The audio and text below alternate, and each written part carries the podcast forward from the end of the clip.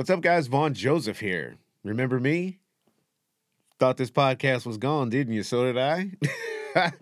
Guess what? We're back, bringing you news from all around the world that you won't remember next week. So it's time for Who KNews, just like it says somewhere over there behind me. So thanks for watching and or listening to the show today. If you came here for updates on China, Bitcoin, Russia, Kardashians, or mass shootings, yeah.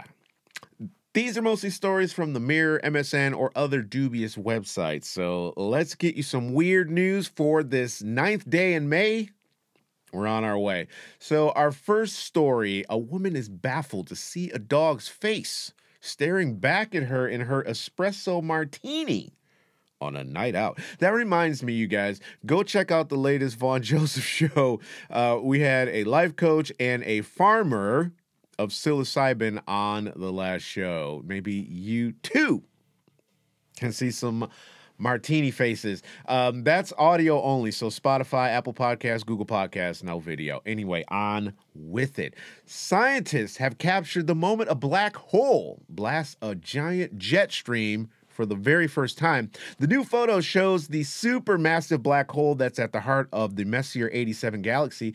The image captures the precise moment the base of the astrophysical jet, which is moving at nearly the speed of light, connects to matter, swirling around the hole before being sucked into the surface. That is amazing. You've never seen that before. Never. Now you've seen it right here. Thumbs up just for that alone. That's huge. Anyway, I digress. The process, the process called accretion, accretion. I think it's accretion. Uh, I'm not an astrophysicist, you guys, so I'm, I'm trying. It has never been pictured until now. There you go. Dad is praised for purposely excluding one child from his daughter's class for her party a new dad has been praised for inviting all but one child from his daughter's class to her birthday party. He explained how he recently found out about his daughter and has taken over full custody after her mom left the picture. We won't go into that into too much detail. You can find this story on themirror.co.uk if you want more details. Anyway, while admitting he is still learning the ropes to fatherhood, he has vowed to always put his daughter's need first. As you should, I would do the exact same thing. Anyway, even if it means upsetting others. Taking to where else? Reddit. He said, she turned seven and we're having a small birthday celebration in my backyard with her classmates this weekend. When school opened again, we started having problems with one kid in particular, Nick. Are you watching, Nick? You're a problem. A lot of the parents have been complaining about him because he's a huge bully to the other kids and gets benched, basically a timeout, a lot during recess. How do you get in trouble during recess? That's like the most carefree time in a kid's life. Recess. You're in school for like, what, six, eight hours a day, giving your parents a break from you, and you're supposed to be learning all that time. If you're not at lunch, you're in class. And if you're not in class, you're at recess. And that's the best time to cut loose. Anyway, I'm rambling. It's been a while, you guys. Sorry. Anyway, Dad says, I've had talks with the teachers because he made my daughter cry after teasing her constantly about her mom. Her teacher promised that they're going to be handling the situation with Nick and keep him away from my daughter. Since speaking to his daughter's teacher about the situation, Nick has stopped tormenting her on the playground. Quote, for my daughter's birthday, she decided to invite almost everyone in the class obviously, except for you know who. His mom confronted me after school when I was picking her up. I guess he was crying that he didn't get an invitation. Quote, I had my daughter wait in the car, and this lady was giving me hell for excluding her son when this could have been a chance for him to finally get along with his classmates. How dare you, sir? He told her she had months to do something about her son's behavior, but never bothered.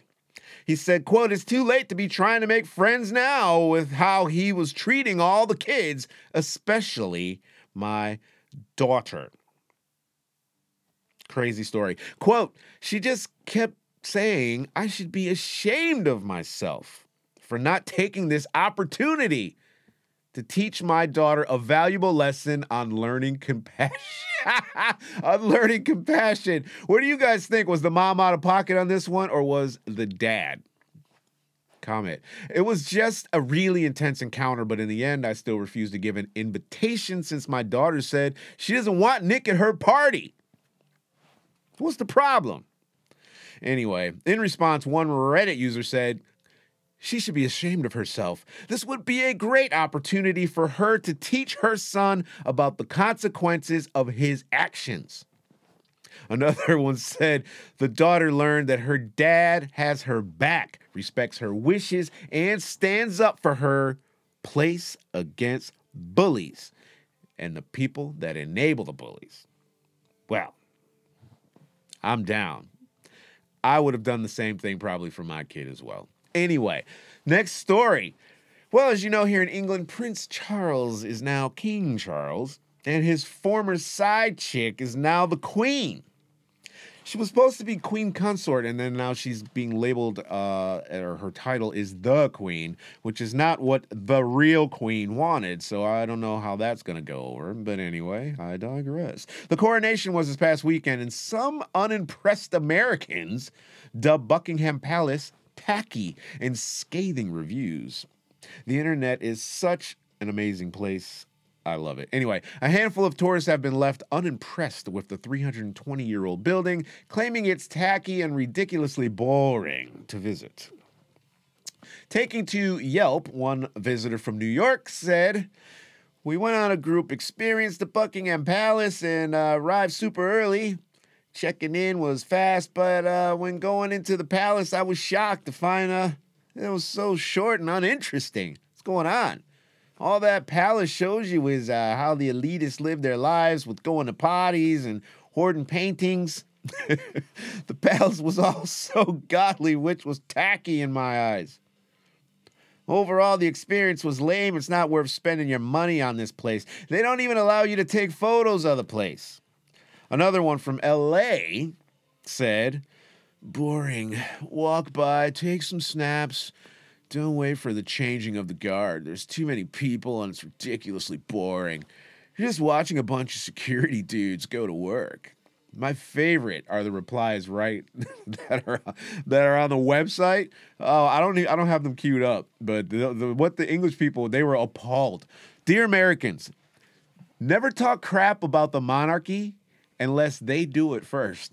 that's the one thing I've learned living here in England for the last uh, 11 years. Um, so that's what I want to say. I also want to say shouts to my friend Ann in Arizona. I got my Lions hat. She sent me a message on Instagram asking me if I've uh, no longer supporting f- American football and if I'm watching uh, polo, if I'm supporting polo now.